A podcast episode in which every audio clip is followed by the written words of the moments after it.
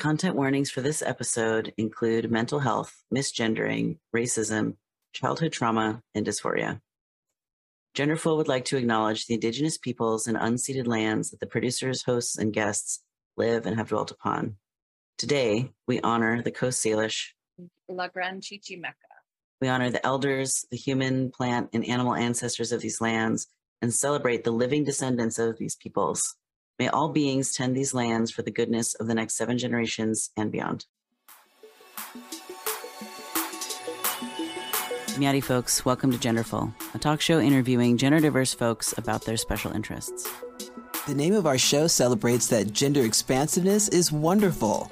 Hi, I'm Gender Meowster, and my pronouns are they, them. Hi, I'm Atlas of Phoenix, and my pronouns are also they, them. The focus of our show is to interview trans, non binary, agender, and gender diverse people regarding their special interests, passion projects, and resources for the gender diverse community. We want our audience to know that this show is hosted by two folks who also identify as non binary, transmasculine, neurodivergent, and disabled with the passion for telling trans stories. We invite you to remember that we are whole people with robust lives, friendships, challenges, and successes. We love and are loved, and we are delighted to share these stories with you. As always, we kindly remind our listeners that no person is a monolith of their identities. Your identities can change over time and are valid every step of the way. And if you think you're gender diverse, you are gender diverse. There are no social or medical prerequisites to be included in the community.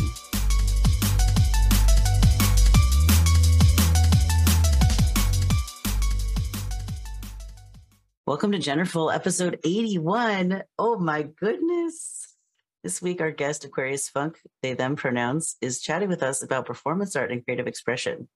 Aquarius has been a friend of mine for a little while, and I'm so delighted to welcome them to Genderful. Welcome in, Aquarius. Here, I'm excited. We're here, we're queer, we do Yeah. that. Hopefully I don't have any uh, lipstick on my teeth. Do I? No. you look good. You look good. I see a lot of a lot of shades of blue happening right now. I'm doing a lot of blue in my makeup lately. Is that Going with is it. there is there a deep reason for that? I don't know. I just it it started happening and I've I've just went with it.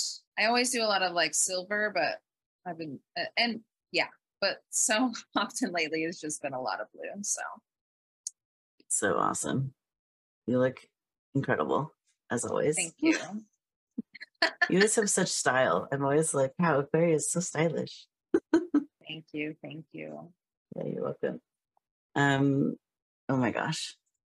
Well, I like to ask people who I know have cats, how are your cats? My cats are good. They were running around in the studio here a little while ago, and now they've, I don't know, made their way elsewhere. So I don't see a single one right now. yeah. This had to be a part of the the setup. yeah. they were they were like the the setup I'm pretty crew. sure. Yep, no one's here right now. There was one on the table right behind my computer, but it's gone now. So maybe That's it'll be back later. Likely. Little feisty little beings, those cats. Indeed. Gosh, I just love cats so much. They're so funny. Um, okay, so I'm going to ask you one of the questions that I like to ask all of my guests. Maybe I'll even put it in a little Zoom chat so that you can see it in your brain at the same time. Um, what are some things that you can trace back to your youth that indicated you might be gender diverse one day? love that question. Yeah. Um so when I look back on on my childhood, I realize so many situations where I was trying to conform to what I thought a female assigned person should be.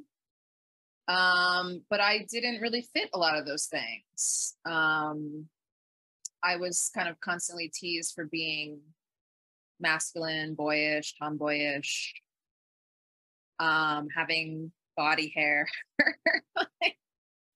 um and just yeah kind of being a bit of a free spirit i guess maybe for lack of a better word um being pretty much very different than the majority of people that I grew up with.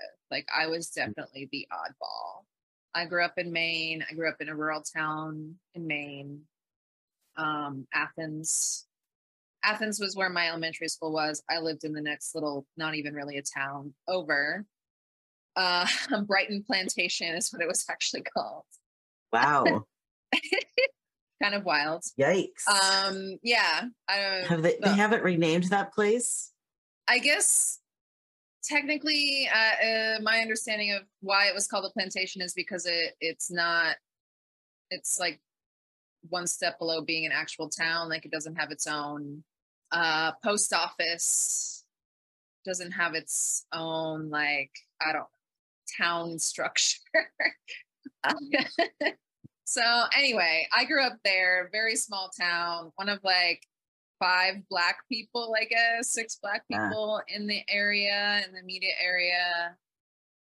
Um, and I was like the weirdest one, it seems. I was definitely the most odd. I was probably like, I would, I was definitely picked on a lot as a kid. And growing up as a Jehovah's Witness was also an element of that hmm um there's just there's so many little things that i look back on now like oh yeah that's what that was and like that's there's there was always this energy in me that felt very expressive.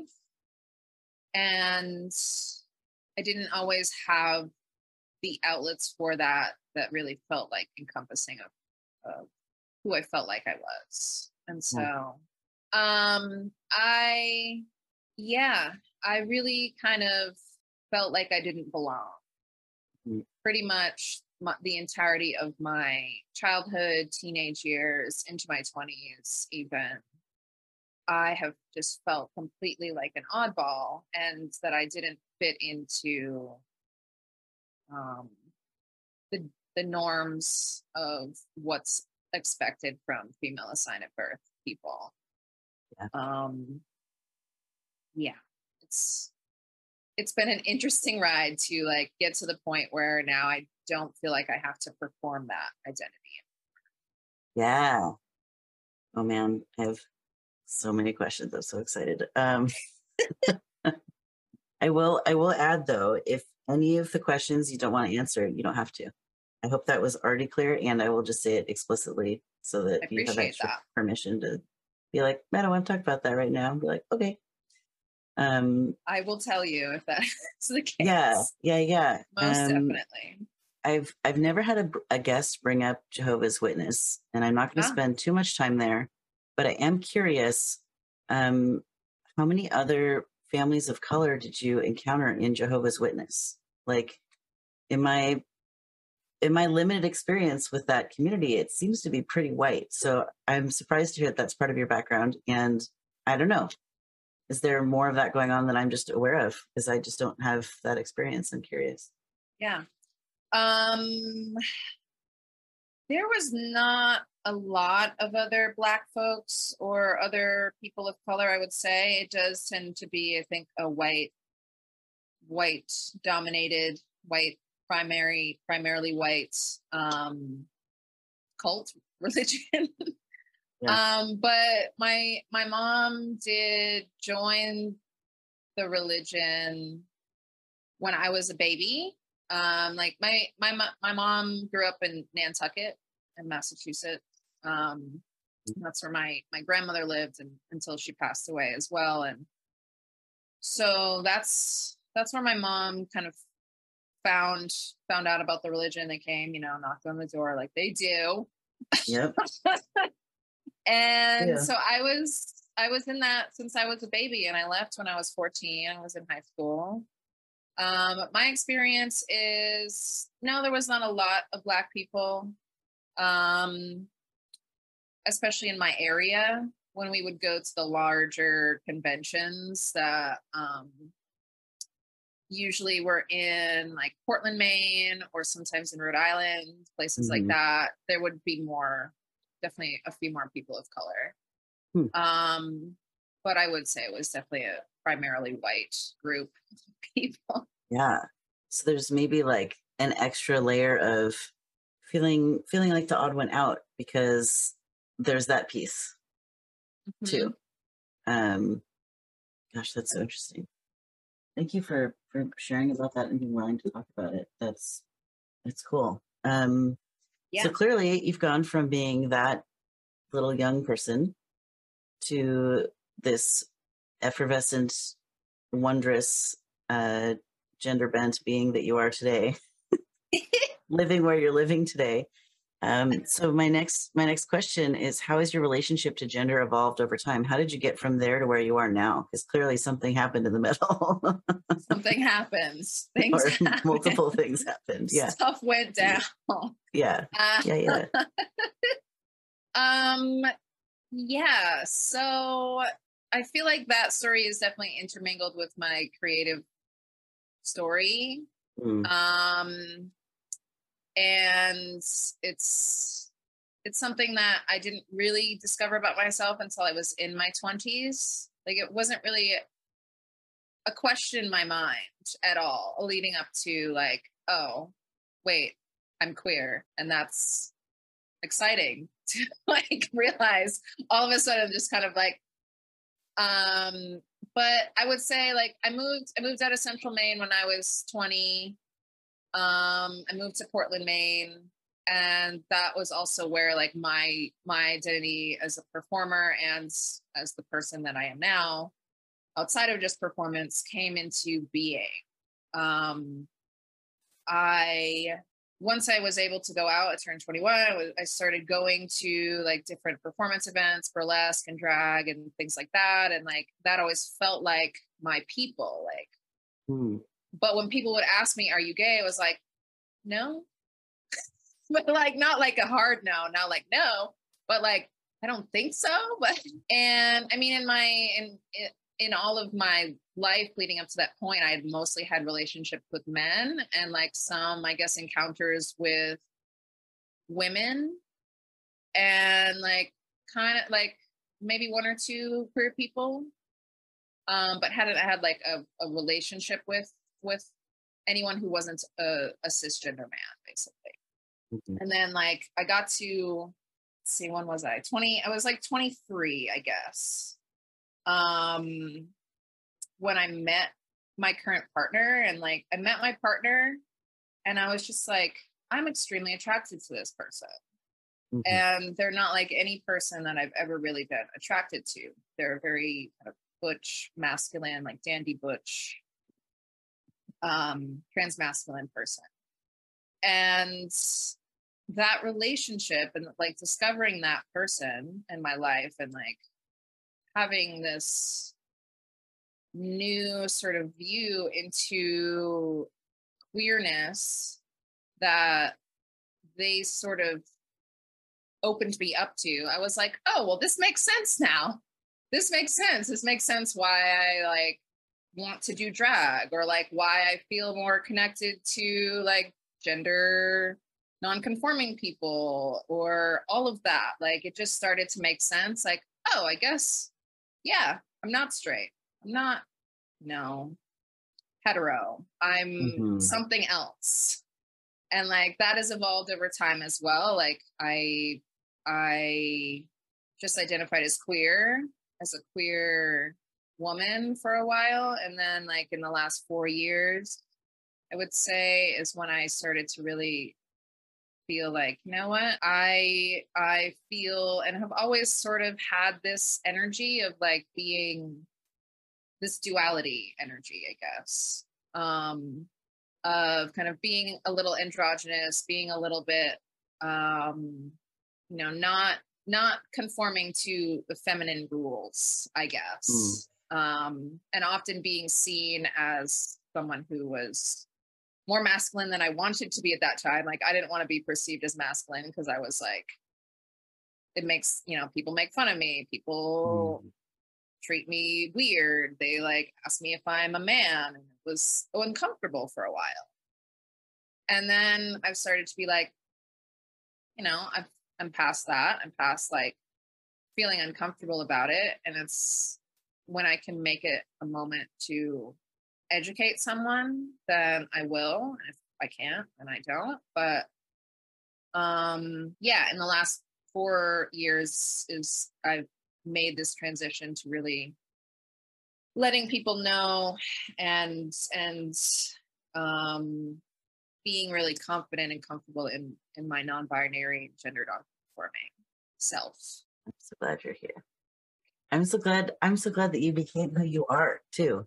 right Like, like, same like personally, it's so cool to see you like be this being that you are. Um, you just took a, a sip of your coffee. Would you like to tell us about the tattoos on your forearms? oh Is my that is that a fun is that a fun thing to share?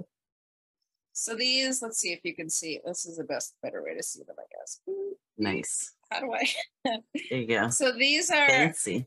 These are Adinkra symbols. They're from Ghana.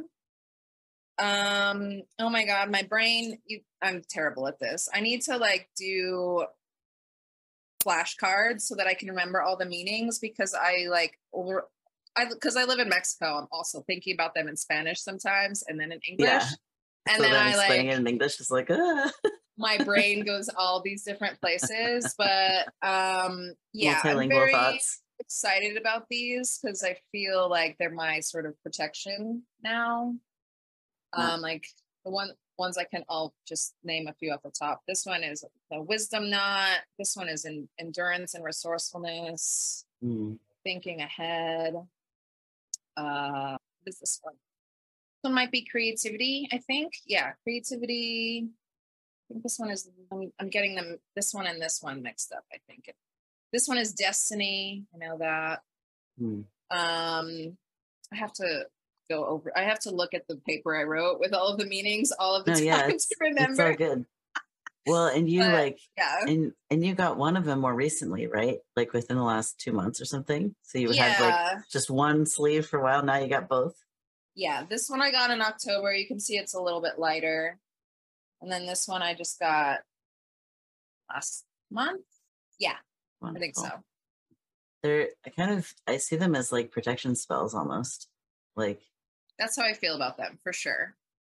like like when I got my my Leo tattoo, um, I actually had an opportunity to hold the black ink in my hand, like the, the container of it, and I charged it with energy before it was put in my Ooh, skin. I like that. yeah. Maybe I need and- to do that.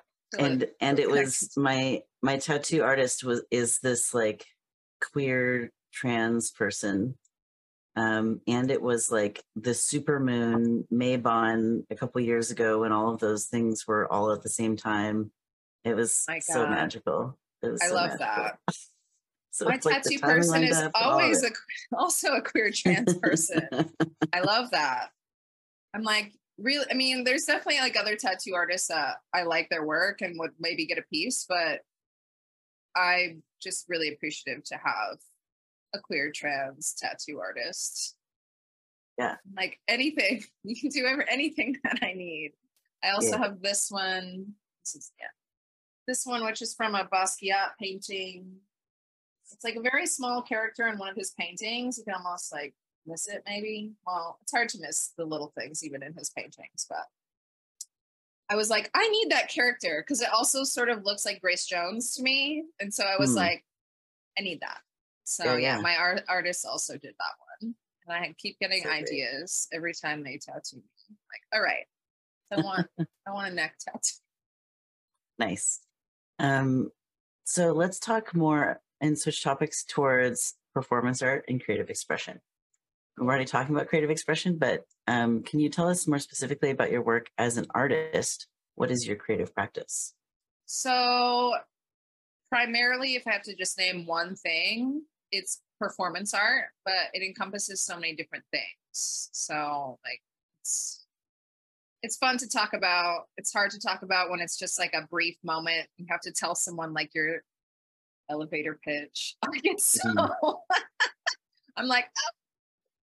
Um, but yeah, so my performance art um is very there's kind of two sides to what I do. Um, I started in cabaret, burlesque, drag, so doing more like stage performance and doing different numbers that I've created as like either solo pieces or I've done a couple like group pieces. Um, so that's like one element that's a lot more like, you know, perform at pride events or clubs or things like that. And it fits really well into that. And I've been able to have a lot of fun and really explore like um gender expression and and creative expression that's like um you know I'll I'll do one of my favorite numbers to do is um I like to do mashups or medleys of, of different with different artists and Prince and Grace Jones are my two favorites to perform to. Nice. So I have this song, uh, this this performance I do where I use a Grace Jones song called "I Need a Man," Mm. and then I start in like a, a dress, and in the middle of the performance, like I change into a suit. So it's kind of like a play on like I need a man, but I'll I'll be the I'll be the man that I need. And then it goes into this other song by Prince that was off one of his last albums before he died. It was like a very he did some really interesting stuff right before he died. But it's this album. Um, I can't remember the name of the album. Anyway, the song is called Funk and Roll, and it's just like he he was going kind of back to rock and roll a little bit, but really, you know, Prince funk style. So it goes into that song, and then I kind of like play up the the masculine, but you know, Prince masculine, Peacock masculine sort of character. Yeah, totally, totally. So I get to have a lot of fun with that and playing with gender in a way that's like very performative and very like, you know, costume oriented and and kind of these small windows, small pockets of time, um, but very in your face and exciting. Um, and I also incorporate a lot of Vogue into my performance work. Um, I've been voguing for quite a few years now. So that ends up as like a, an element in a lot of those performances. Um, and then, so the other side of what I do is a lot more experimental. Um, I work with a lot of different performance artists that do very sort of radical experimental kinds of work, more long term, like um, not long term, um, durational performance work. So something that you would watch over a period of time. Some artists I know will go, you know, hours long, long, long times, four hours, eight hours. I don't do so well with the longer times, but um, basically I get to kind of play with concepts in a bit more explorative way. Yeah. Um, and it's it's an opportunity to give people a little bit different glimpse into you know the psyche of of you know me or whoever i'm working with um i like to do a lot of collaborative work but i also will do like video kind of produce my own video short films basically performance videos. Um and really like that this part this element of performance it allows me to really explore my own like deep deeply held thoughts ideas um, feelings and you know come up with different different stagings and scenes and scenarios that help people to kind of really come away with something like it's very intangible that's the part the Mhm. thing about performance art is like it's not a painting it's not a object really sometimes you know you can incorporate some level of audience participation or something people can take away with them that's a physical object but Yeah. it's really about you know getting people to ask questions have dis- discussion um, think about something from another perspective and like really deeply think about it instead of just you know like a, a passing a passing thought i guess Yeah, I think so. I just dropped your the link to your website in the chat. Um, you have some of your performances on your website. I do. I have I have um a mix of everything.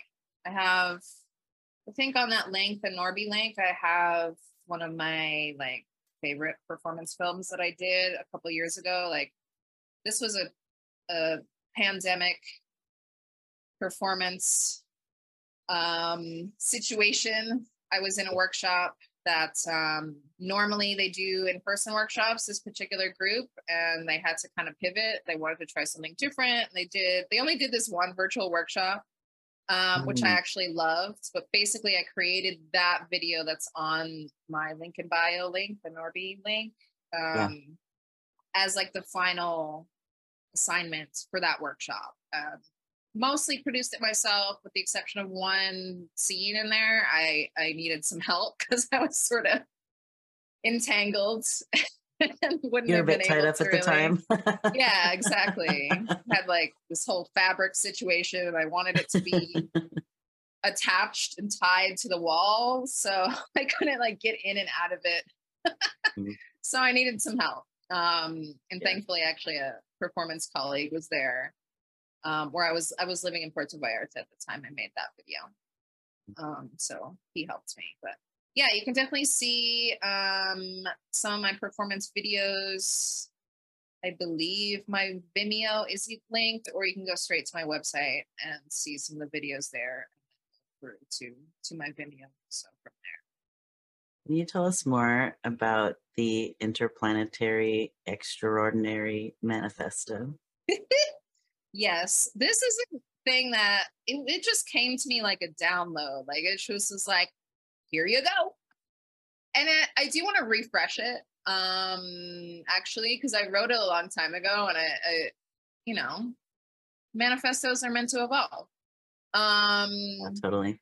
And I want to make it a little more dynamic in some different ways. I've I've had some ideas. You've actually given me a couple ideas.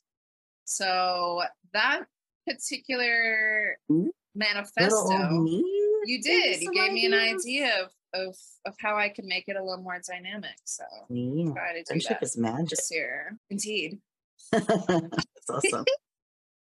um, let's see. The manifesto came about like I really just was like inspired, I think, specifically by this one performance artist that I can kind of consider like my performance padre. Mm. Um, his name is Guillermo Gomez Pena. He he is the founder of a troupe called La Pocha Nostra, which is actually the troupe that did the workshop I was just talking about. Um, they're amazing. I've worked with them so much, and they've been so inspirational to me since like moving to Mexico and really getting into performance art in a new way. Um, so the manifesto kind of came about because I'm pretty sure I had been looking at his website, Guillermo's website, and he has a manifesto. I'm like, I don't want to have a manifesto. yeah, love that. I had a manifesto. And I had come up, I can't remember when I came up with the interplanetary extraordinary. And honest, actually, I found a song that it says that in I need to I need to find it again because I I couldn't for whatever reason I couldn't Shazam it or something but it's like this old like funk or disco song that says interplanetary extraordinary and i'm like all right i need that in my repertoire now but anyway that. that. came out of somewhere i can't remember the actual story where I, I came up with that but i had it for a little bit and then i was like okay i need to write a manifesto um and i basically I don't remember if I actually wrote it in a document first. I don't think I did. I think I actually went directly into Canva and started laying out the pages, like to, putting designs and colors. And then I'm like, all right, this is what's going on this page. This is this page. And it just kind of came all in one night, I think. Wow. Um, this whole thing in one night. I'm pretty sure. Like I might, I probably went back and did some tweaks, but ultimately, like the whole thing got laid out. Uh, like the structure of it came to me all in uh, one day. Um, chat. If you if you want to be clicking along and looking at it, I did drop the link here. Um, it's it's sort of like a slide deck you can click through, and then it's got. I'm saying this for the people listening on the podcast. Maybe you're driving and you can't look at it um, safely. and there's many wonderful wonderful words. The the layout is uh, very heavily features black, white, and I would say what's this green color? What would you call that color? Chartreuse. Chartreuse. Yeah. black, white, and chartreuse elements. And there are a few pictures of Aquarius doing various performance arts. And there's even, is that a GIF? There's a GIF in there. Fabulous mask situation. I love that mask. I just pulled it out of storage the other day. I was like, yes, I still have it. God. It's, I have a lot of feelings about it. It's powerful and creepy at the same time. Powerful and creepy. That's this, that's definitely a strong element of my aesthetic. Powerful, creepy, disarming. Yes, disarming, totally. I love it. Um, yes, and I will read the warning you have here at the bottom. The site does not does contain images not suitable for viewers under the age of 18. Indeed. discretion is advised. There's a reason I'm not putting it on the screen for us to look at together. Um, it's transcendent art. My goodness. Yeah. I just, it's so fun and cool. Um, I sure have wandered really far away from the questions I was supposed to be asking. That's okay. These things take a life of their own. They do. Um, would you like to talk more about what kind of topics you explore in your work? Yeah, totally. Um, so definitely my work is very heavily influenced by um my identity. Um black, American, Afrofuturist, queer, non-binary, gender non-conforming, um spiritual, consider myself not necessarily affiliated with any particular belief system, but very uh, strongly oriented with um, the power of the universe and uh, spiritual energy.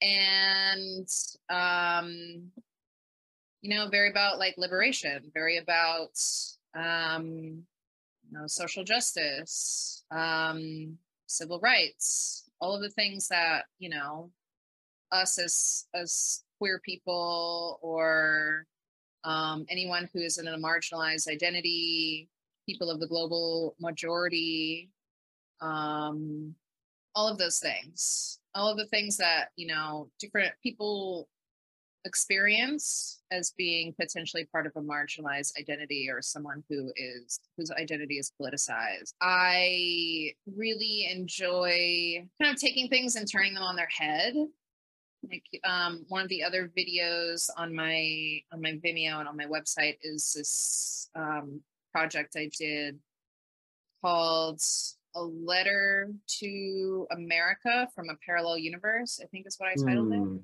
Mm-hmm. that was a really fun video to make. Um, I it's it's like a performance propaganda film or propaganda video is kind of how I look at it. Um, and I'm kind of writing it as like I'm an alien um, or an android of some sort, maybe writing a letter to the United States, someone who's living in another country, but also as the interplanetary extraordinary. Um, and that also came to me in a night. That was kind of, kind of like it was amazing the way it flowed out because I was it was actually came in the same workshop I was talking about earlier. It was another one of the assignments. And I sort of actually merged two of the, we had a choice between assignments. I decided I was going to merge them. I like to be ridiculously ambitious or just like, I don't put things together in that way. So Mhm. that idea also came to me in like a night and I just wrote it all out. And then I recorded the video either the next day or the day after that and gave myself a little um, teleprompter. Nice. And I'm like, how am I going to read this teleprompter without obviously reading the teleprompter? Oh, put on your um, your sunglasses that look like pixels. And, like nice. it's like giving Yeah, like yeah. a queer queer Men in Black vibe was kind of yes, how I. yes, yes, yes. So yeah, that was a really fun video to make and just kind of like Instead of- men in black, black, it's queer and black. Queer and black, exactly. queers in black. Yes. um, which is basically my aesthetic a lot of the time. Also, black and white. It's like, what is the best thing I could wear for the green screen? Black and white. Yeah. Yeah. Yeah. if you'd gone with Um, chartreuse lipstick, it would have matched your manifesto. I know, yeah. I do actually have some Do chartreuse. you have chartreuse lipstick. lipstick? I probably Oh need to get a new one though. I think I've had it for too long. It's probably dry now. I haven't worn it in a while. It didn't even occur to me that you would actually have that. That's so funny. Indeed. I have all the colors to match all the things. For Pride, do you do like rainbow lips and rainbow eyebrows? I don't generally do rainbow. Um, It's nothing against rainbow. I love rainbow. And occasionally I'll kind of like do a little rainbowy, rainbow-esque hologram, you know, gives you rainbow. So Mhm. hologram is maybe as close as I get to doing like a full-on rainbow. But I like to do, I just like to do like colors, like a monochrome sort of like blue on blue or um, or colors that contrast. Like at one pride, I did my face. I like to do also like these angular things. So I'll do like a triangle shape on my face or like different different geometric shapes. Um, this one Yeah, pride that also I helps did. you like dodge face recognition stuff. I'm like, if I really need to, yeah, definitely. um, yeah, I did this one look for Pride where I did like a blue face, but like I made it iridescent blue, so it kind of had the shimmer to it. And then I did the green. I'm gonna say I did the green lip. Um, yeah, I like to do you know like pops of contrast, things like that, and then like a lot of metallic. Yeah, that's awesome. Bringing in the android metallicness. Exactly. So fun. I had to put my now sunglasses now on. you have sunglasses. oh, I should have gotten some sunglasses. I don't think I have any Just- nearby. I'm just feeling a little light sensitive today, so here we are. Great. It's Do it it. is rainbow, so they're stylish while being sensitive. Cute. Um, so you've talked a bit about your letter from a parallel universe, and I'm wondering if you can share more about crossovers or your explorations with like the concept of parallel universe mm-hmm. and with being gender nonconforming or non-binary. Like it seems like there's a lot of this sort of like sideways, like, no, I'm not that, I'm over here now kind of thing going on. And yeah, I'm I'm wondering if there's any more you want to say about that specifically. That sort of sidesteppy, like, no thanks, I'm over here. No, pretty much, yeah, it's that. No thanks, I'm here. Uh, um, yeah, let's see. Um, I, yeah, I feel like one of the things that makes, especially like the, the whole concept of Afrofuturism and how I like to use it is, yeah, to imagine a different future and also to imagine this parallel universe, this parallel future where gender isn't, you know, it's accepted and normal and real for what people to be whatever they are whoever they are however they are. Um and i think like when i see a lot of afrofuturist artists like of course you know i don't always know their their political stances deeply some of them but it feels to me like a very gender expansive type of space because they're breaking a lot of the norms of you know what you should wear and what's considered Mhm. you know fashionable and what's considered trendy or you know there i watched a video recently um i can't remember when the video was actually documented but it was a video with george clinton and some other afrofuturist musicians and he had this whole like face thing on this like face fringe situation and this big long jacket and just like stuff that like you know is not to me it's gender expansive even though he probably doesn't identify as a gender expansive person Mhm. um there is so much space in there for expression and in my experience like it's just very a very accepting space of, of different what's different and what's ex- being explored and finding where you fit into that finding what your identity is finding how you want to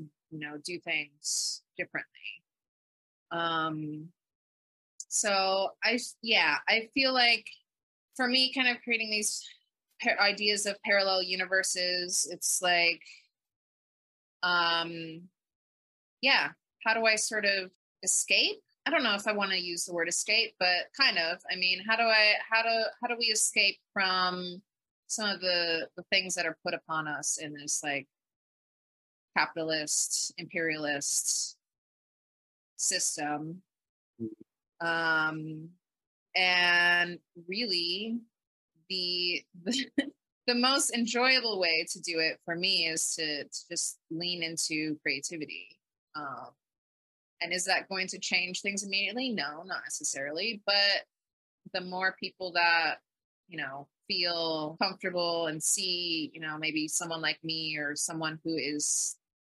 doing that the more that they can maybe find what's in themselves to to create that space for themselves. So i have one more question for you. Um how would you aquarius define afrofuturism? Mm-hmm. Okay um afrofuturism. Woo, woo. just just a light and easy question before simple. Very basic. Um it's like defining yes. gender. Right. Almost. Um afro afrofuturism to me is a no it's an entire genre of of creative expression. So, film, books, movies, TV, um, writings, music. I don't know if I said that already. That really centers Black ideas and Black expression in a future context and imagines what, you know, the future would look like if Black people were like really at the helm of that. Um, it's a way to imagine a future that is not steeped in you know racism white supremacy capitalism imperialism colonialism. Um sexism gender all of that it's a way to imagine a future that you know, some of it may be, um, you know, very imaginative and out there, not necessarily an actual thing that could be reality, but a lot of it and a lot of what a, a lot of Afrofuturists are doing is actually, you know, there are real life applications for this. There are real ways to like create futures using technology that don't play into you know the the current structure of this system and society as it is now where we're kind of going going over the edge yeah. um so yeah it's a it's a way of creative thought and of like using technology and yeah creativity and technology ultimately to imagine imagine futures where black people are you know not subjugated and not having to endure race, racial violence, and racism, all of this stuff. Yeah. There is this wonderful um, tabletop role playing game system that came out in the last year or two called Coyote and Crow. And I would say it's maybe indigenous futurism. Because mm, the way that, that, the world is built is based on, you know, what if the colonization never happened? Mm. And what if indigenous wisdom is what what is leading us forward as as peoples and what does it look like for like indigenous people to have all of this like fancy tech and like you know do all of those those pieces like um so yeah i just i think i think that these um by imagining it and dreaming it that's how we start to make it a reality right yeah i agree um I know I said we already had our last question, but I feel like I just want to tag one thing on as sort of a follow up. Can you share about why you like to say Happy Black Futures Month instead of Black History Month? Yeah. I think Black I know the answer personally, but I want you to share with everybody else because it's cool. And I multiple friends of color have been like, "What is this Black Futures thing?" You keep saying to me, "It's like, it's great." Yeah. Well, so, you know, there's always more that I need to learn and, and explore, but Black Futures is really this idea of like, yeah, I mean, Black history is important. It's super important. Um, there's obviously mixed opinions on whether there should be a Black History Month, even within the Black community, actually. But for me, celebrating Black futures and talking about Black futures is like, no, we need to be looking forward. And there's so many things that Black people are doing right now that are future facing and that really do imagine new futures. So, like, when I say that, it's like, what, you know, how do we honor the past while also looking ahead to create something that is going to be more equitable, to create something that's going to really celebrate us in a way that, you know, sometimes these Black history things, like, they really be forgetting that they should have Black people leading whatever they're doing. And people will try to, like, you know, honor Black history but they're not they're doing it from a lens that's like very limited and very like looking backward. So you know it's of course important to honor where we came from and i like what you just talked about with the indigenous futures concept because because like what if we were operating with that ancestral indigenous wisdom instead of what we're operating with or what has been sort of the norm. And so I think like Black Futures, looking at Black Futures is like, yeah, how do we take what what our ancestors have done and weave it into the story for the next generation? Hmm.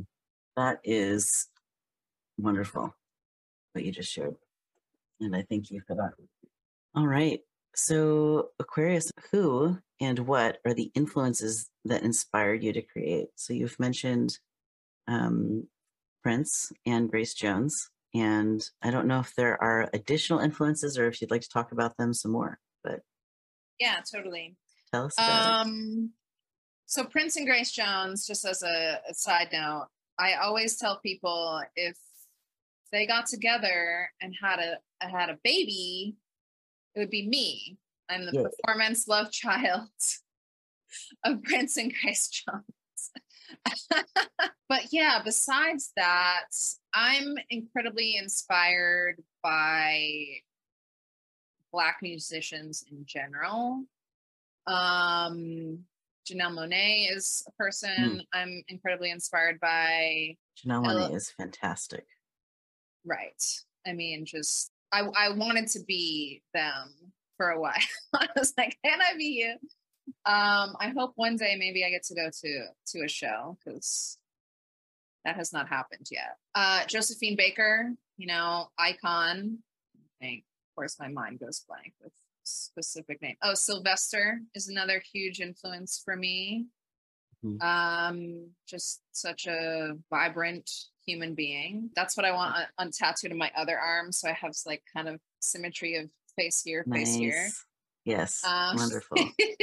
that one's coming. I am incredibly inspired by a lot of my friends who are artists. Um, just even you know people who are doing different things than me, work in different mediums. Um, just spending time around my creative friends helps me feel more creative and more excited about my own projects. Like collaboration is a huge, huge motivator and huge thing that like keeps me excited about performance. I love to do my own stuff. Like so many of those things that I've done on my uh, uh, videos and some of my more recent photography work is self portraiture, and I, you know, like to produce my own videos from start to finish of doing the characters, doing the um, makeup, costuming, doing the actual re- recording of myself, and then doing the editing as well. Um, but yeah, um, also mentioned him earlier, Guillermo, Guillermo Gomez Pena from La Pocha Nostra, and also his wife, Balitronica. They're like huge creative influences for me and kind of the whole troupe, La Pocha Nostra. Definitely worth checking out. They're very radical, very radical performance art troupe that has like really affirmed me in being this sort of weird, radical, strange, experimental artist who kind of doesn't has always felt like at least that I don't fit into any particular space. I fit into their little microcosm, their little mini verse, microverse. In my school? Am I, I'm just influences. It doesn't have to be people exactly. Um, Yeah. just you know, nature, being outside, the world, water, the ocean, color, flowers. Really, I find inspiration and, and things that influence me to create. I can find them almost anywhere, I think. Um, like I love going to the flea markets here that they call them tianguis, the tianguis. You go and you just see all of this stuff, all of this like really interesting stuff, colorful stuff. Um, and I'm always inspired by like sort of seemingly random objects. I always get ideas to create like different costumes or characters or performance concepts based on like these very sort of basic items, basic objects, um, found objects. Um, I'm very influenced by trash. like trash. I did a trash performance very recently where I um I hate throwing things away that are not like, you know, things that you have to throw away. Like, you know, packaging and um things that are made of plastic, like all of this stuff that kind of comes when you buy a thing and you're like, what uh, what do I do with this? Like, this isn't really trash. So I'll save Mhm. it either as like, oh, I'm, I could use this as like a material to create something. So like, you know, if I need to create a template for something, I can use this piece of plastic to cut out the shape I need.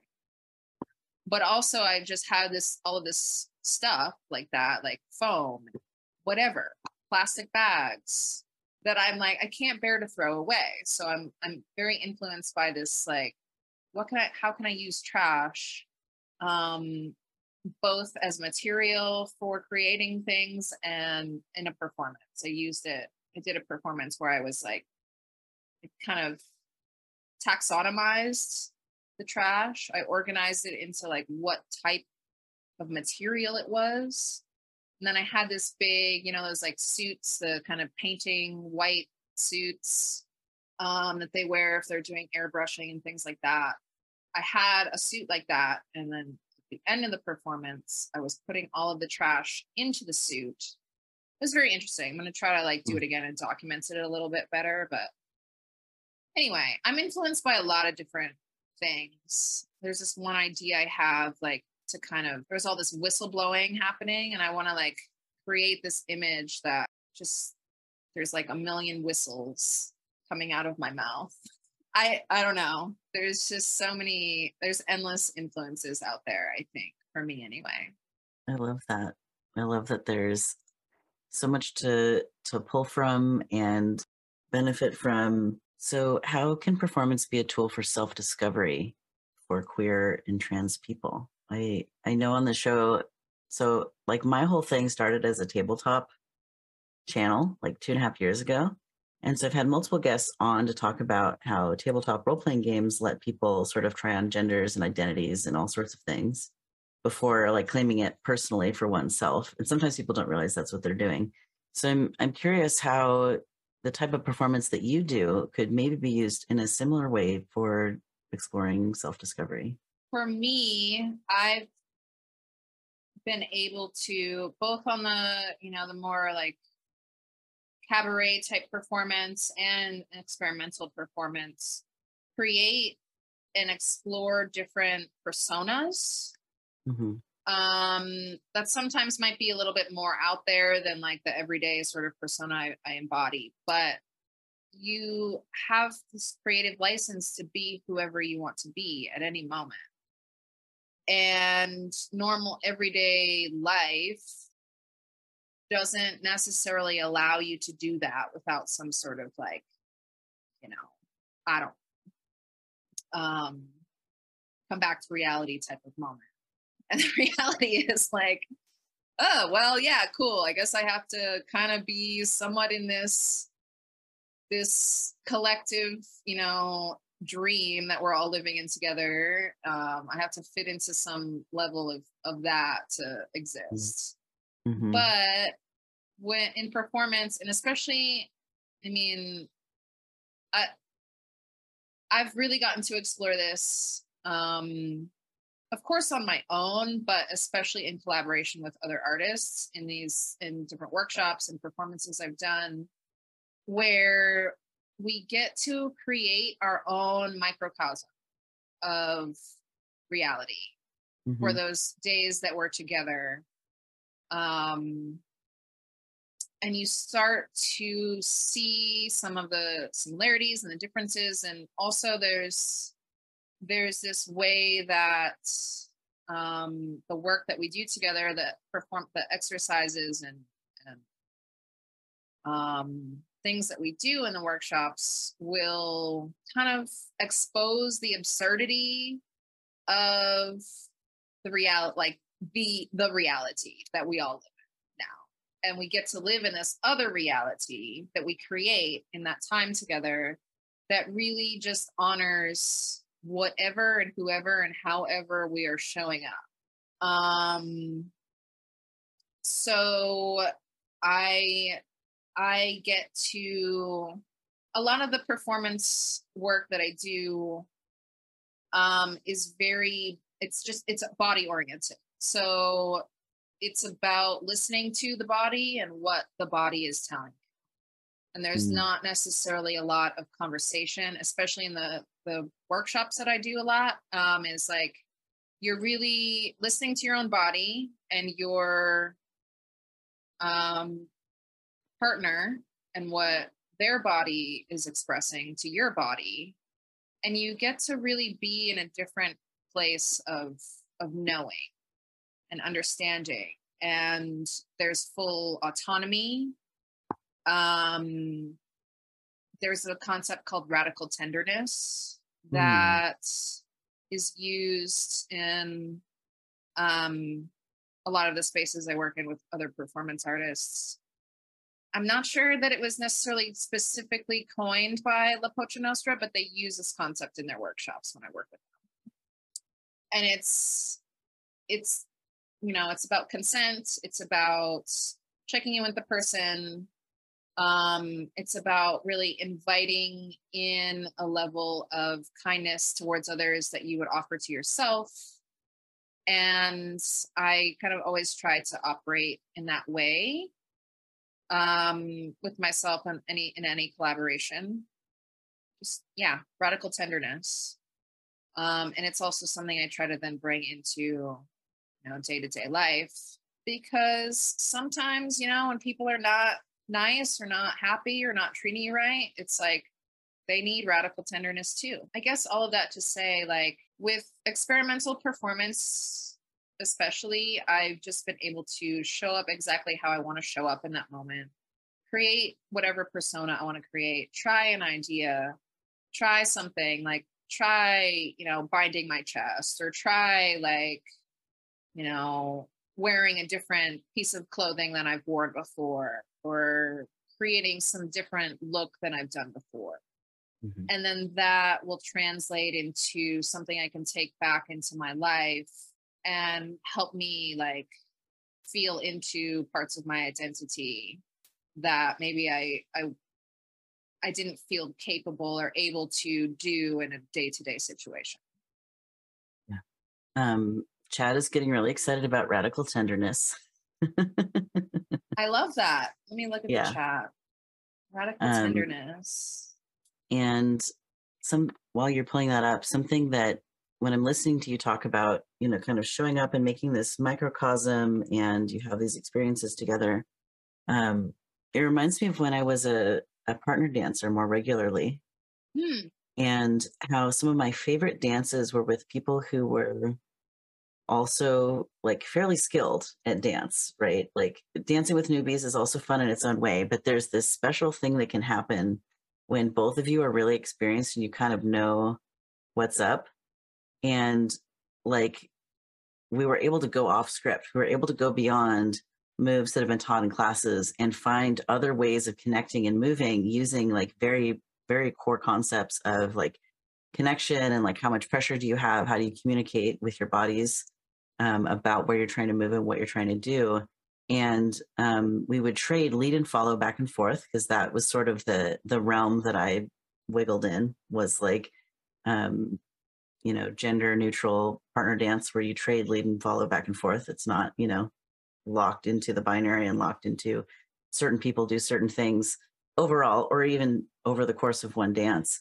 And um, it was really powerful to be in this like like it was almost like we could have call and response in different parts of our bodies at the same time like maybe maybe my arm was leading us this way but then that uh, my dance partner's feet were leading us this other way so i was listening and speaking at the same time and like we would flow and move together in these really beautiful ways that are so hard to put into words.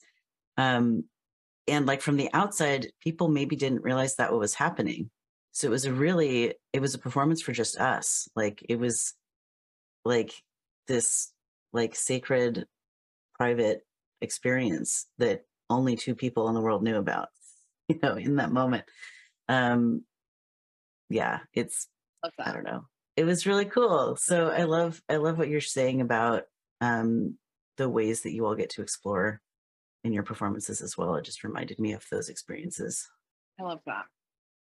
Yeah, a lot of it kind of ends up being this almost this form of, you know, partner dance in a way, like the the way Mhm. that some of the exercises flow. Yeah, there's a language that's created that really only you and your partner know.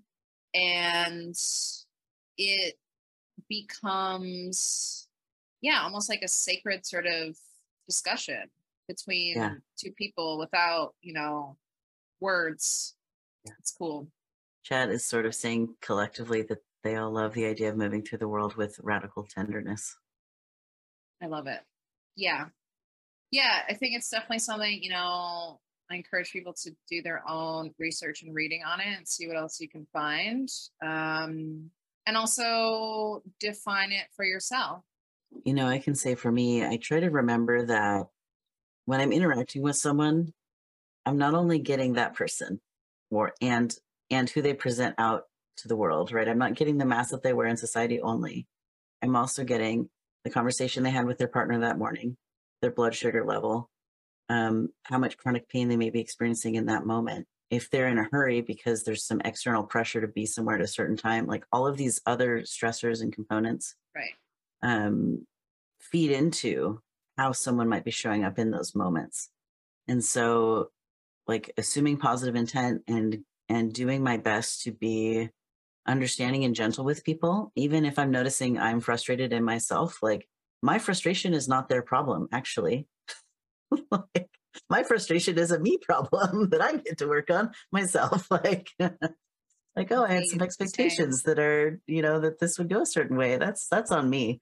Um, you know, and so it's important to find those ways to be kind with each other, especially because so much of our experience of working or being or playing um, can be wrapped up in like the toxic communication habits and behaviors of folks. Like there, I can't tell you how many people have like work trauma from bad bosses Right. and so then you go to collaborate and every, Mhm. and all their work trauma starts flaring and it's like oh okay so it's something to sort of navigate is like being accepting that people people are going to show up and have those things going on and not everyone has either had the opportunity or taken the time to do that internal work um, to kind of heal and address that trauma and maybe separate the past from the current and realize like oh just because this boss or this lover or this friend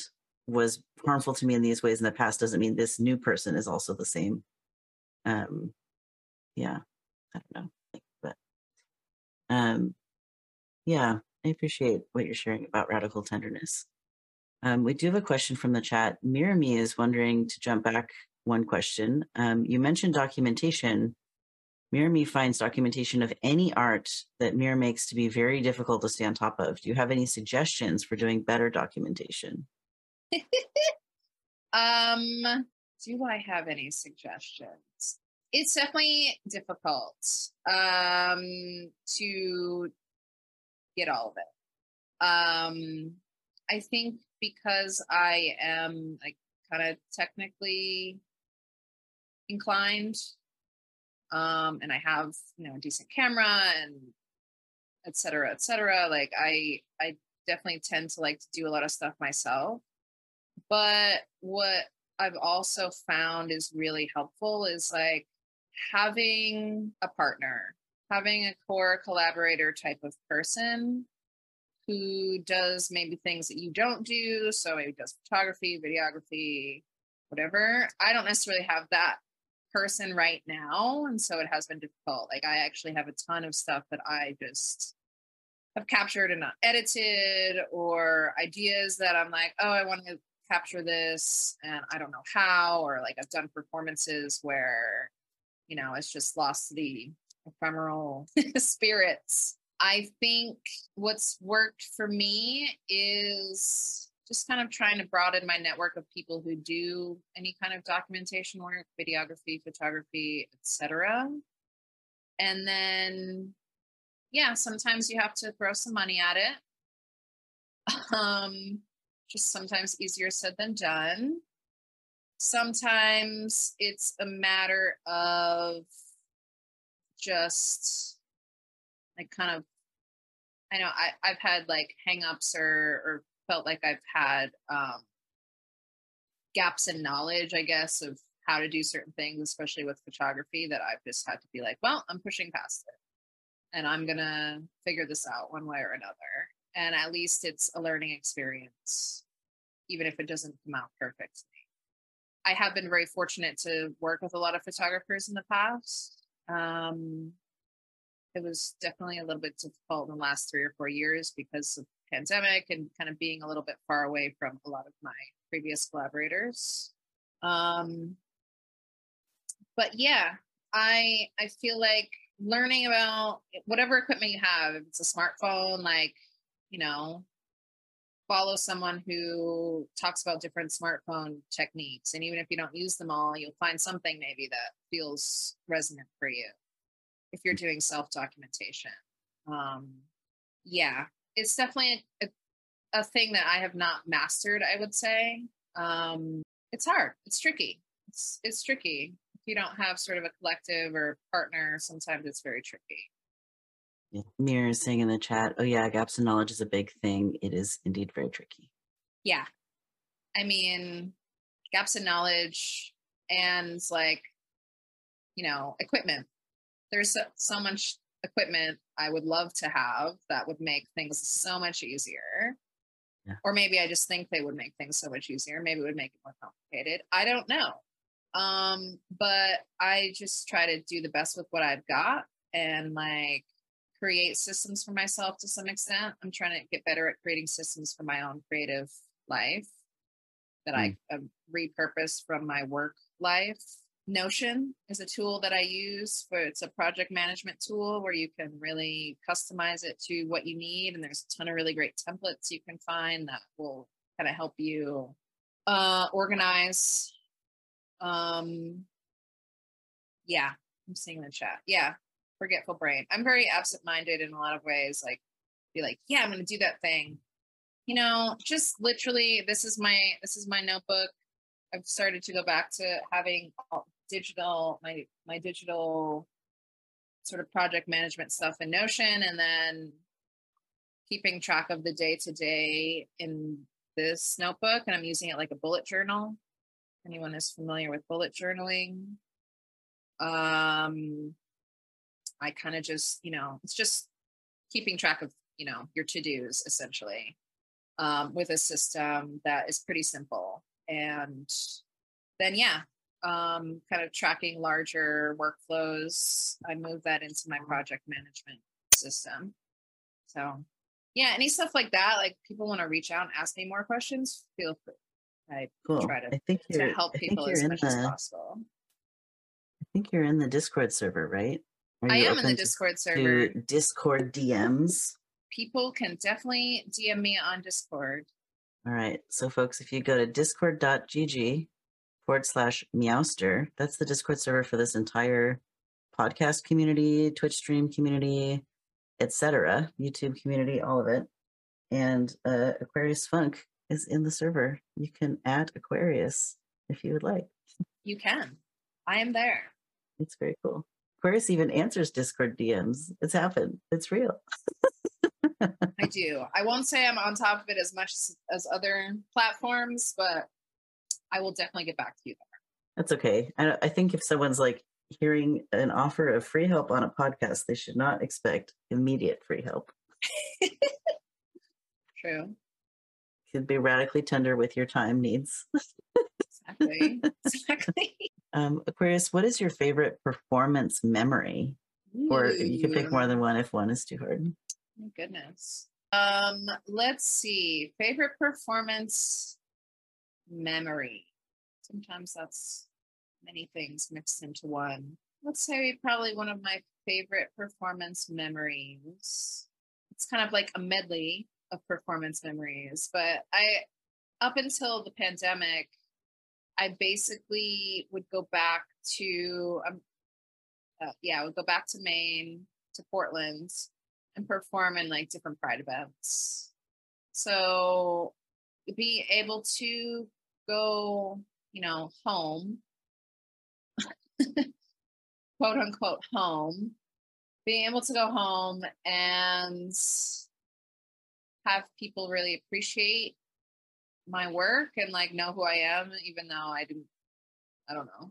Sometimes I feel like when I left in the beginning, when I moved from Maine, I was like, my my performance career can't go any farther here, blah blah blah, and like no one no one cares. That kind of like sort of self defeating. Um, all of that kind of silly thoughts, all those silly thoughts, um, that kind of you know permeate your brain you're having imposter syndrome. But when I go back and perform in Maine, like I feel really appreciated and I've gotten to perform for some pretty good sized audiences and like venues and pride festival events when I go home and like it's just very um affirming, I would say. It it it's my friends there who are performance artists, um, you know, drag drag performers or other various types of performance like they they definitely include me or they you know attempt to include me when they know i'm going to be coming back back up that way. So um yeah. Those that that amalgamation of memories are very positive for me. Um, kind of being able to see the new young queer generation as well. Sometimes I feel like sometimes I'm like, oh yeah, I'm not 20 something anymore. Those kid, those are the 20 something kids. Like that's what that's what the young queer generation looks like now. Like there's the, you know, the kids under 18. Here I am being able to like, I don't know if I'm a positive role model, but uh here I am getting to you know share my art with people who hopefully are inspired by it ultimately you're just you're just gonna be the Grace Jones for those queer kids. hopefully It's a That's my it's hope. a and Prince, right? It's it's a legacy thing. Like, I don't know. It's I feel like when you're in it, it's hard to see the ways that we can be an inspiration or like a role model for people younger than us or less experienced than we are. Cause Right. because every day you and I get to live with our imposter syndrome or whatever else, right? Like we get to live with our own realities. And it's like, hmm, you know we don't we don't we don't experience ourselves the way that others experience us for better and for worse and so like you know, the people that we look up to, it's sometimes for me at least, it's hard to imagine others looking at us the way that I look up to other people. But those Mm. people exist. Like, absolutely. People look up to us because we're making things, and people are like, wow, I want to be able to make things like that someday Right. you know and so Yeah. we get to we get to do it bravely and imperfectly and to the best of our ability and um us doing it at all gives permission for those coming behind us to do it too I feel that. Yeah. Yeah, I definitely am sort of missing my, I don't know, missing my community from Maine and like wanting to kind of see how folks are doing because it has been a space where I have definitely been able to, I guess, yeah, have that experience and, and feel like um it's not like all just sort of going, you know, going nowhere. um it's it's been difficult, I guess, during the span of the last four years. Um a majority of which was pandemic, to feel connected to audiences and, and people in that way. Hmm. Um Yeah. Yeah. Yeah. It is. It is. Well and one thing that you know listeners of this show and anyone else could do is when you see performers performing find a way to tell them what a great job they did. Like even if it's a dollar or five or a comment somewhere or an email like you know i can't i can't explain how helpful it is to hear that whatever this creative screaming into the void that we both do is actually heard and received especially when it's digital when it's through the screen and i can't like see the audience right? Like Mhm. at least when it was performing live you could hear the audience's reactions. You could see their faces sitting in the chair. And now that it's like not always but often can be on the computer or asynchronous it's so hard to hear those reactions and um i don't know it's part of the energy that helps me keep going is knowing that what i'm doing is making a difference in anyone else's life um Yeah. yeah so Definitely. and like the affirming words really help the money so that i can keep paying the overhead so that the projects continue super helps and it helps you with your projects in that way too you know like Right. Yeah do you Yeah. have do you have a way for folks to drop subscriptions if they want to like on your website or anything Um, I on my link that's been shared in the chat, I believe I have yeah, my Cash App is on there. Um I'm kind of working on what I want to do to be able to like, you know, provide some sort of maybe I, I mean I have a Patreon, but I haven't used it in a long time and I need to revisit it really if I'm gonna use it, change it around. Um, but yeah, I mean, Cash App is the way that you can monetarily support me at this moment. yeah Um, we can we can fund like- your your uh, chartreuse lipstick purchase exactly. yes, I can buy. I can buy more lipstick. more queerdos with chartreuse lipstick in the world please i would like more of that Um, yeah. Right now, like what I'm working on and what feels very alive for me right now is really launching the fashion line that I wanted to launch for a few years now. So I'm really devoting my time and energy to that this year. Um, there's kind of some things moving around with like my work life, and so I can make the space for really moving in the direction of um, not letting my ideas just be ideas Yeah. making the ideas truly a reality it's like i've done it in certain scales mostly a smaller scale um, with you know the content i've created the art i've created um, or the live performances but I want to be able to share something that is a piece of me that you know people can actually really wear and engage with and interact with and feel connected to. Yeah. Um, and I've done a little bit in the past, like making pieces that I've I've had a, the opportunity for other people to wear, to buy, or have.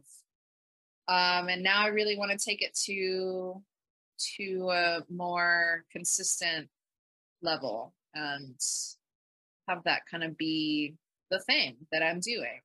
And in that, like, I want to create more fashion films, performance fashion films, like Yeah. using the skills I already have and the knowledge I have from being a model for so long.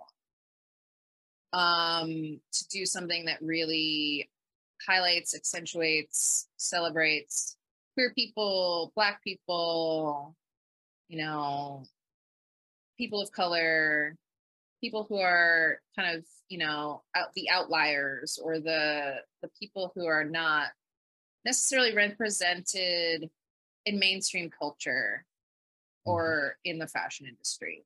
And it's nice to see that there are so many queer brands, you know, coming about and, you know, gender neutral fashion.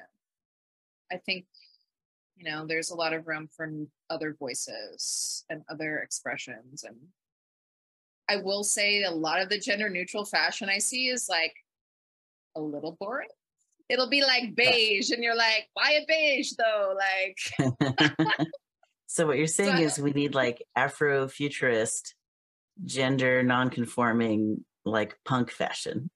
Exactly. It's Yeah. very, you know, I, I won't say I consider myself like a punk in the sense of like Yeah. the genre of music, but it is very punk. Sure.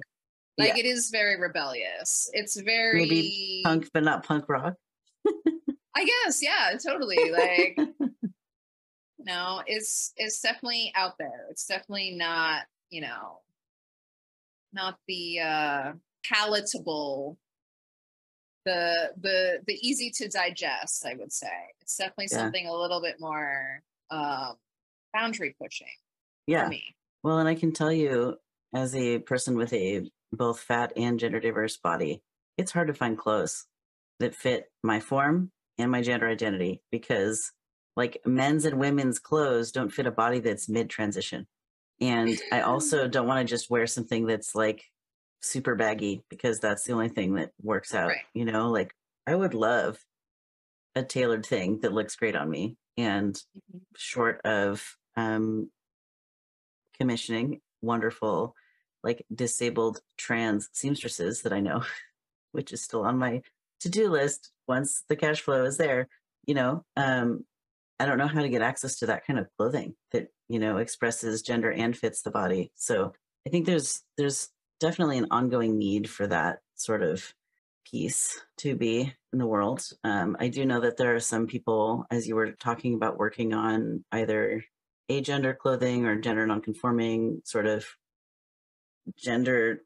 The answer is no, no gender at all clothing. Um, Clothing does And- not have a gender. yeah, exactly, exactly. And how many of those businesses are owned by you know Black, Indigenous, people of color, trans Right. people? Right. Like- a small a smaller portion, I would say. I I, can't don't tell have the you. exact numbers, but I can't tell you how many of these clothing brands seem like they're owned by white lesbians, white cis lesbians. And it's like, hmm, I'm not saying they're Yeah. bad. I'm just Right. saying, like, let's get some more trans people making the clothes for the trans people, please. definitely. So, yeah. Plus, you know, who doesn't love giving money to people of color? I do. I do too. I love, I could, you know, could I I, love receiving it. I love giving it. yeah, Yeah. Like, take my money. it's great. it's great. It's always my dream to just pay my friends more money than they asked me for whenever they're helping me with a thing. Um, That part too, yeah. sometimes my that. wallet disagrees with me, but in my mind, that's always my goal. It's true. Sometimes the budget is just like two flies flying out of my wallet. I'm like, oh God. That's definitely a meme. That's definitely a. I love it. Um, so my next question for you is sort of relating to the the legacy pieces that we were talking about a minute ago. What advice or experience can you share with people who want to explore performance and creative expression? If you were talking to those young queer performers in Maine, like you were talking about, what Mhm. advice would you share with them? Let's see. So I would tell them that for one, every you know, every outlet or every way that you get to experience or learn about creativity is valid. Like, for example, I did not go to school for art. I did not go to school for performance. I have taken a lot of my real life experience as well as like knowing that I always wanted to be a performer when I was younger. It was I I wanted to be a singer, but that was uh, but I would, you know, be doing these little things in my room, like dance routines and all of this stuff. And it, it just, you know, it made sense. And so I would say to young people, and the thing is, especially when you're young, you're not as far removed from those times in your life where you're like, yeah, this is just what I like to do when I was a kid or when, you know, I had didn't have the pressures of the world. What mm-hmm. is that? What is the thing that you when, you know, time was not a thing, when when, you know, you had less cares maybe in your life, less responsibilities. What was the thing that you were drawn to? What did you really want to do? What did you spend your time doing? And maybe it's not the same exact thing you want to be doing now, but there's, I'm guessing, some essence of that that is deeply true as far as you know how how you want to express yourself at least that's the case for me and you know i'm not gonna pretend like i make a living doing performance and creative work but it has influenced a lot of my other work and the things that i do to kind of make a living and who i get to show up as um, even in those those situations. And i feel very fortunate because i don't have to work for you know a company that constricts my identity. Um but i guess like how can you how can you show up as like the you know the version of yourself that existed before the things you know the world put things on you that aren't? And what does that look like? And how can mm. you you know create a collective maybe of people who also want to explore those things?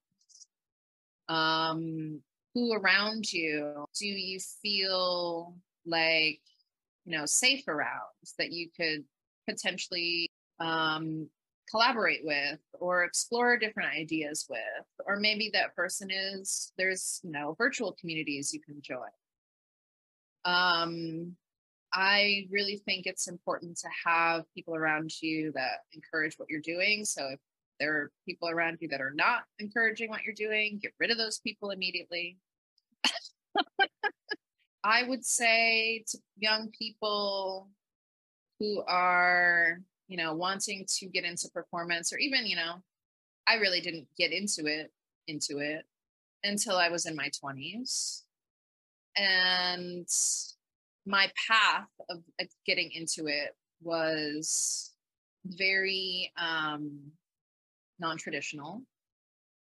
Um yeah lean into that. Lean into where you're being led by your intuition by the wisdom of your own body of yourself.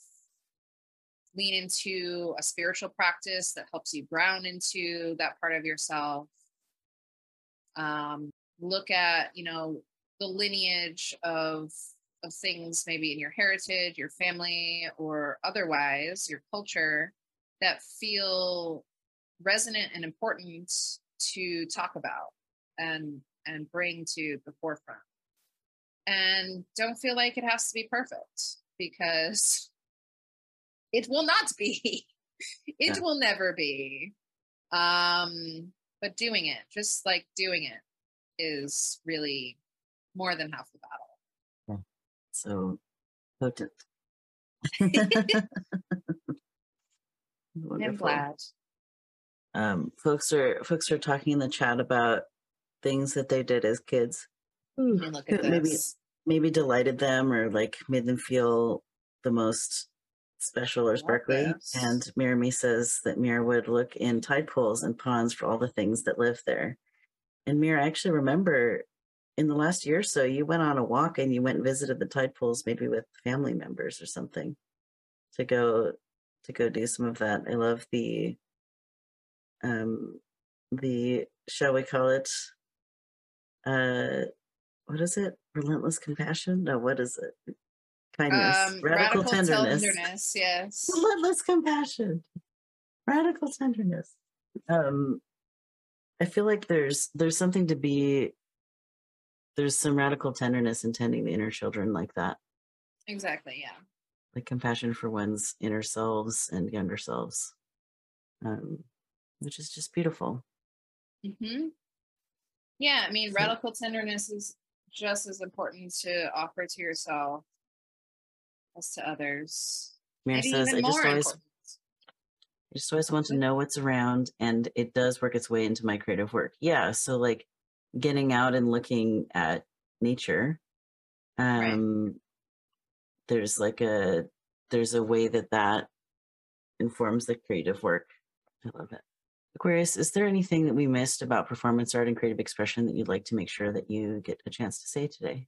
I can't think of anything specific. I feel like I really, yeah, I feel I feel like I shared a lot of things that feel very um alive and present for me and Wonderful. maybe the only other thing I would say is like I definitely encourage everyone to try performance art at some point or another. Like you don't have to be performance art really the only rules of performance art are having a body uh using the body to you know create some kind of dynamic or relationship with your audience and using time whatever amount of time you want to use the the that's my iteration of it um you know there's obviously different different practices and different performance pedagogy that different artists use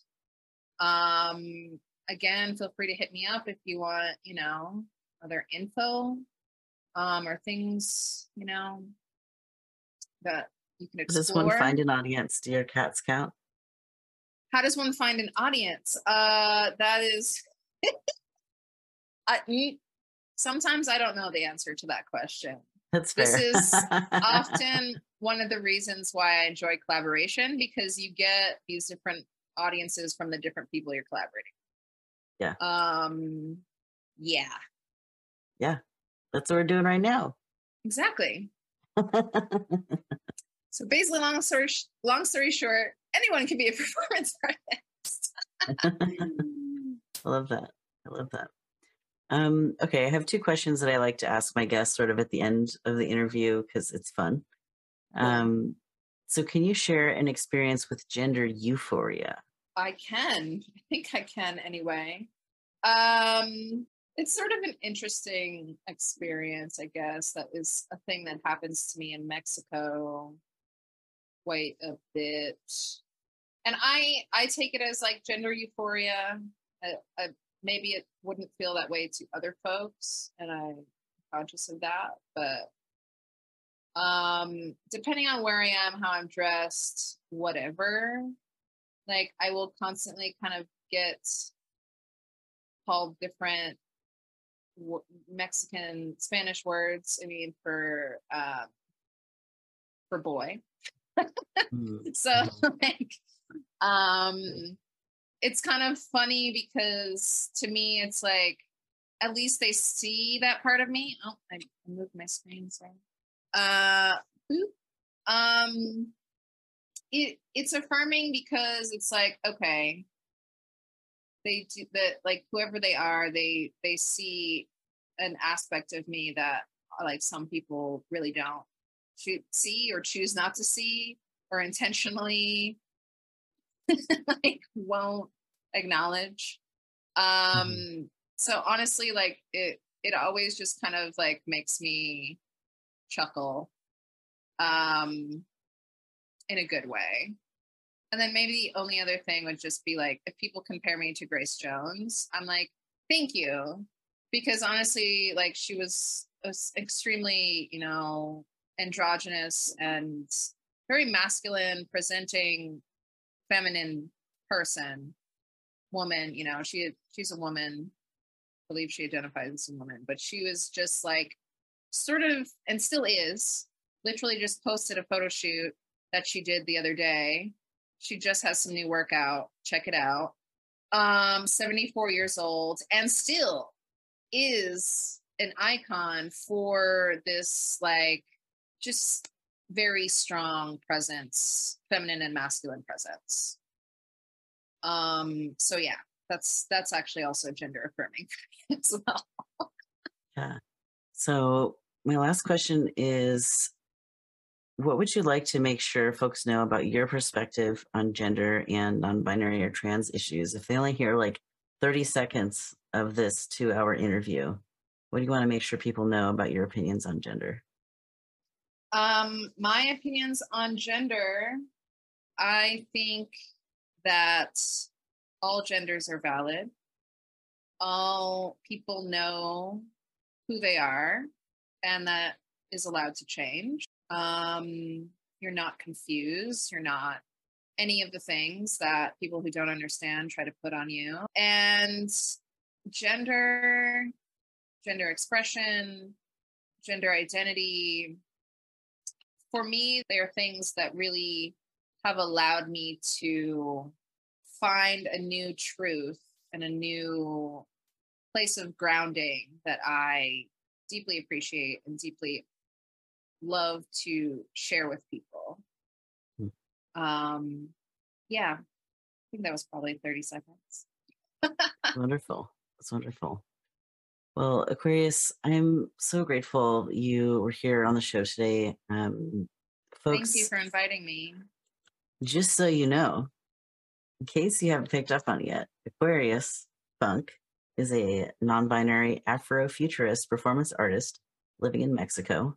They create live performances, videos, digital art, and wearable art. You can find out more at Aquarius Funkk with two Ks, F U N K K, dot norby, N O R B Y, dot live.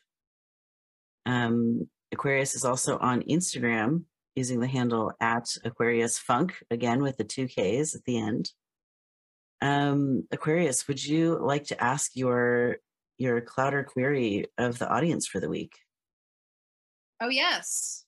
Let me um Put it in let me get there. chat for you. What's in the chat? Yes. So I would love to know how do you use creativity to celebrate your gender expression? Nice. That you can there are so many things you can answer with. It is No, literally it's so, infinite. It's so great. it can be answers. anything. It can be. Love that. Well, I look forward to hearing from our audience about that. Um, next week, we have Augie, aka Mrs. Gendered, on the show. And I don't remember the official topic we selected, but I will tell you there are definitely going to be um, discussions about possums and raccoons and trans art that's hand drawn and lots of giggling and maybe VTubers. So, so that's next week's topic. Um, yeah, for community updates, I don't know what to say, so I'll I'll share the Twitch updates after the outro. Thank you again um, for being here, Aquarius. This has been such a wonderful time to share together, and um, please give all of your cats uh, the Clowder's best. I will. They will get they will get a hug and a squeeze and a Excellent. Yay. from all of Awesome. y'all. Thanks, everybody. Genderful would like to thank our guest for being on this podcast. If you'd like to catch us live, join us on Mondays at twitch.tv forward slash gendermeowster. Show notes will appear in the edited version of the show on Fridays on both YouTube and podcasting platforms. If you have a question you would like the host to answer or are gender diverse and would like to request an interview, please send an email to genderfulpodcast at gmail.com or sign up via the website at genderfulpodcast.com. As a gender diverse community, the Clowder wants to assure our listeners that we are prepared to moderate our spaces. We will get positive and negative feedback on these shows and topics, and we have a moderation team on our channels, socials, and Discord server ready to deal with this. Please join our Discord server at discord.gg forward slash meowster to meet the community and get a regular digest of Solidarity resources. You can also support us with subscriptions on Patreon, following and reviewing us on your favorite podcasting platform, or engaging with our posts and content on social media at GenderfulPod and at GenderMeowster. You could take a few moments to also rate the show. We will post any five star reviews on our socials, so get creative. Mention a special interest of your own, a project you're working on, or even say hi to your comfort person in your review. What power! This show is made possible by volunteers, tips, and subscriptions. Shout out to the folks helping us coordinate guests, edit the podcast, moderate the live chat, and post on our socials. Artist credit for Genderful. Genderful's theme song is called Hope by Free Range Megs, aka Soma. The Gender Meowster logo was designed by That's Barnaby and edited with consent by Transgriffin. Genderful's pre show is wrangled by Juice Text. Genderful is edited and mixed by Trans Griffin and Alexis Vandam.